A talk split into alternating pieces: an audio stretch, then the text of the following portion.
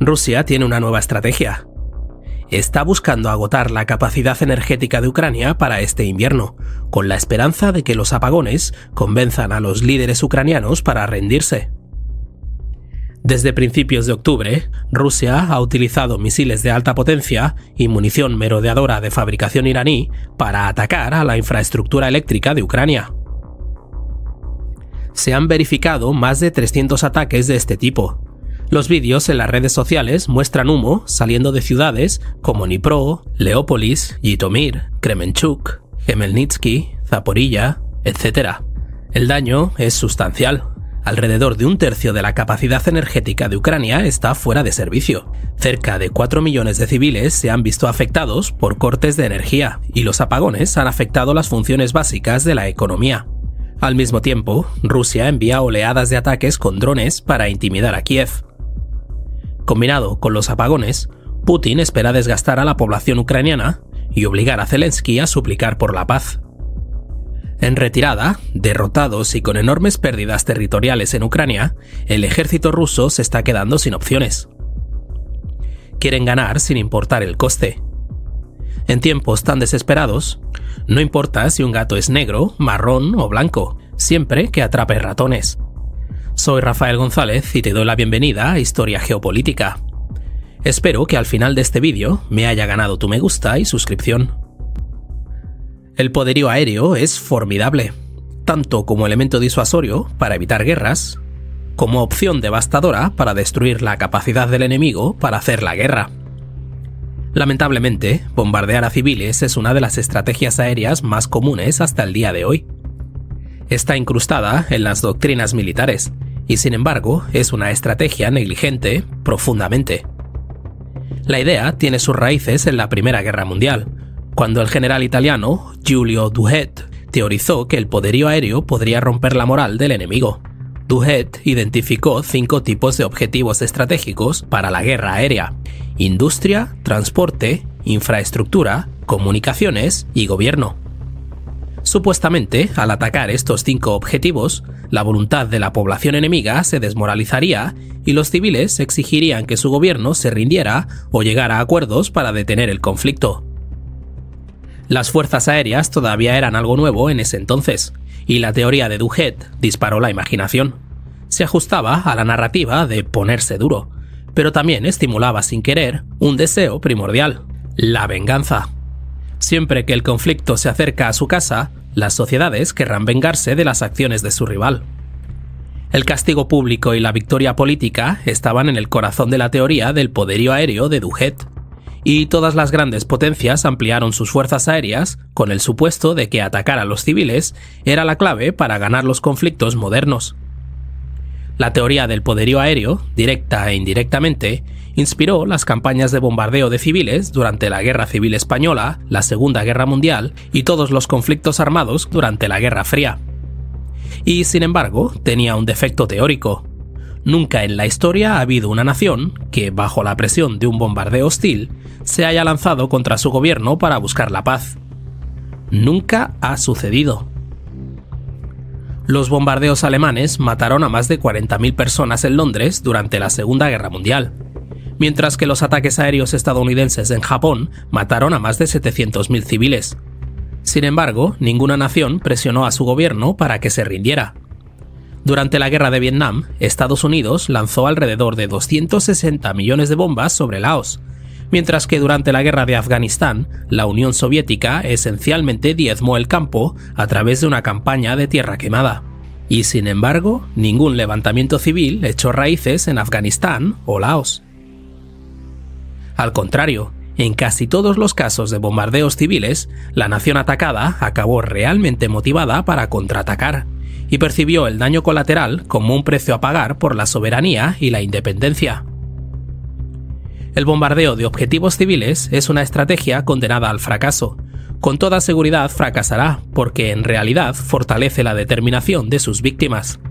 La nueva estrategia aérea de Rusia, destruir el suministro de energía de Ucrania durante el invierno, no es diferente.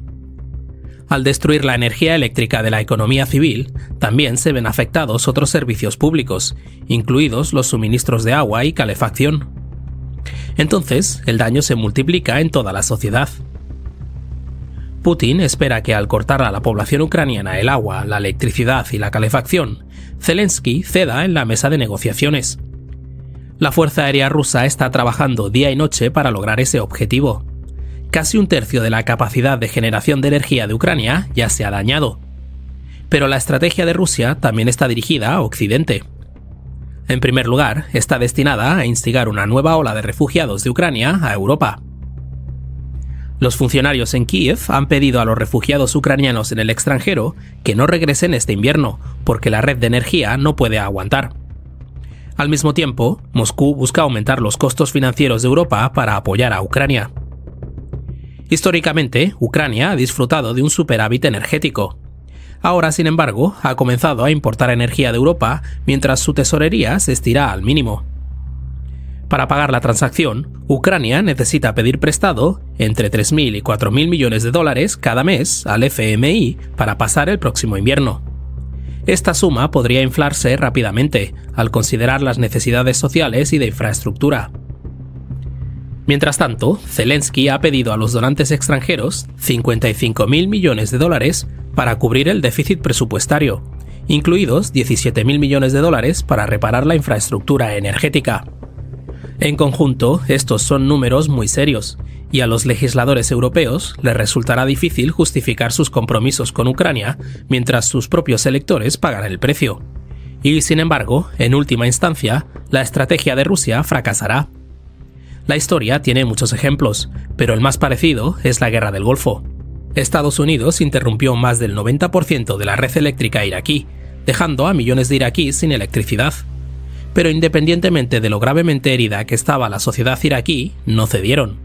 No hubo protestas ni levantamientos contra el gobierno de Saddam. El comando ruso está utilizando un ardid que se sabe fallido. Hasta ahora se han atacado docenas de instalaciones de energía, pero es poco probable que se produzca un apagón a nivel nacional en Ucrania. Se cree que Rusia carece de municiones, e incluso si pudiera duplicar su potencia de fuego y mantener los ataques, no serviría de nada. Según una encuesta nacional realizada por el Instituto Internacional de Sociología de Kiev en octubre, el 86% de los encuestados apoya la continuación de la contraofensiva de Ucrania, a pesar de los recientes ataques aéreos contra objetivos civiles. En resumen, no hay razón para suponer que el bombardeo de objetivos civiles o infraestructura energética por parte de Rusia convencerá a los ucranianos de rendirse. El poderío aéreo sigue siendo un factor decisivo, pero solo cuando se utiliza en combinación con fuerzas terrestres para lograr objetivos militares en lugar de castigar a civiles. Comparemos las tácticas de la Fuerza Aérea rusa con la de Ucrania. La forma de usar el poderío aéreo de manera efectiva se reduce a lo siguiente. Las fuerzas terrestres necesitan grandes números para resistir un asalto terrestre, a menudo formando densos frentes de línea. Sin embargo, esas grandes concentraciones son objetivos tentadores desde el aire, por eso, como contramedida, las fuerzas terrestres se dispersan en un área amplia para que los ataques aéreos sean menos efectivos. Esto entonces, sin embargo, deja a las fuerzas terrestres demasiado esparcidas, vulnerables a la derrota terrestre. Así es como Ucrania pudo abrumar las líneas del frente ruso en Kharkov. Las fuerzas ucranianas inmovilizaron a contingentes enemigos, mientras que otras fuerzas derrotaron al enemigo con un movimiento en pinza. Esta ha sido la estrategia principal de Ucrania para hacer retroceder a las fuerzas rusas en el este. Incluso las tropas rusas mejor atrincheradas han sido superadas. La única diferencia táctica es que Ucrania inclinó el campo de batalla a su favor no mediante el uso de una fuerza aérea, sino mediante los sistemas de misiles HIMARS. Estados Unidos ha proporcionado a Ucrania 16 HIMARS, con otros 18 en camino. El armamento de precisión ha avanzado sustancialmente en los últimos años, es más asequible y disponible. El poderío aéreo moderno puede destruir grandes concentraciones de fuerzas terrestres enemigas, pero también eliminar objetivos más pequeños e incluso individuales en el campo de batalla. Cuando se aplican correctamente, los HIMARS tienen la potencia de fuego y la eficacia de varios aviones de combate F-16. Pero dado que los HIMARS operan sobre el terreno, disfrutan de una mayor flexibilidad para coordinarse con las fuerzas terrestres ucranianas, y por lo tanto pueden usarse contra los rusos en cualquier área determinada. Como resultado, las tropas ucranianas han podido rodear y abrumar con éxito a sus homólogos rusos en Kharkov y otros objetivos. Así, mientras que los rusos emplean una estrategia aérea rancia y defectuosa, los ucranianos siguen la nueva táctica de armas combinadas. Y aunque Rusia puede bombardear ciudades y civiles ucranianos tanto como quiera, no cambiará el campo de batalla.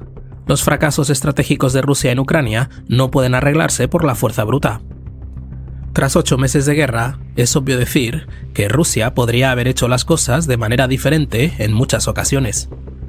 Nada de lo que hizo fue inevitable, pero todos sus errores se han vuelto irreversibles.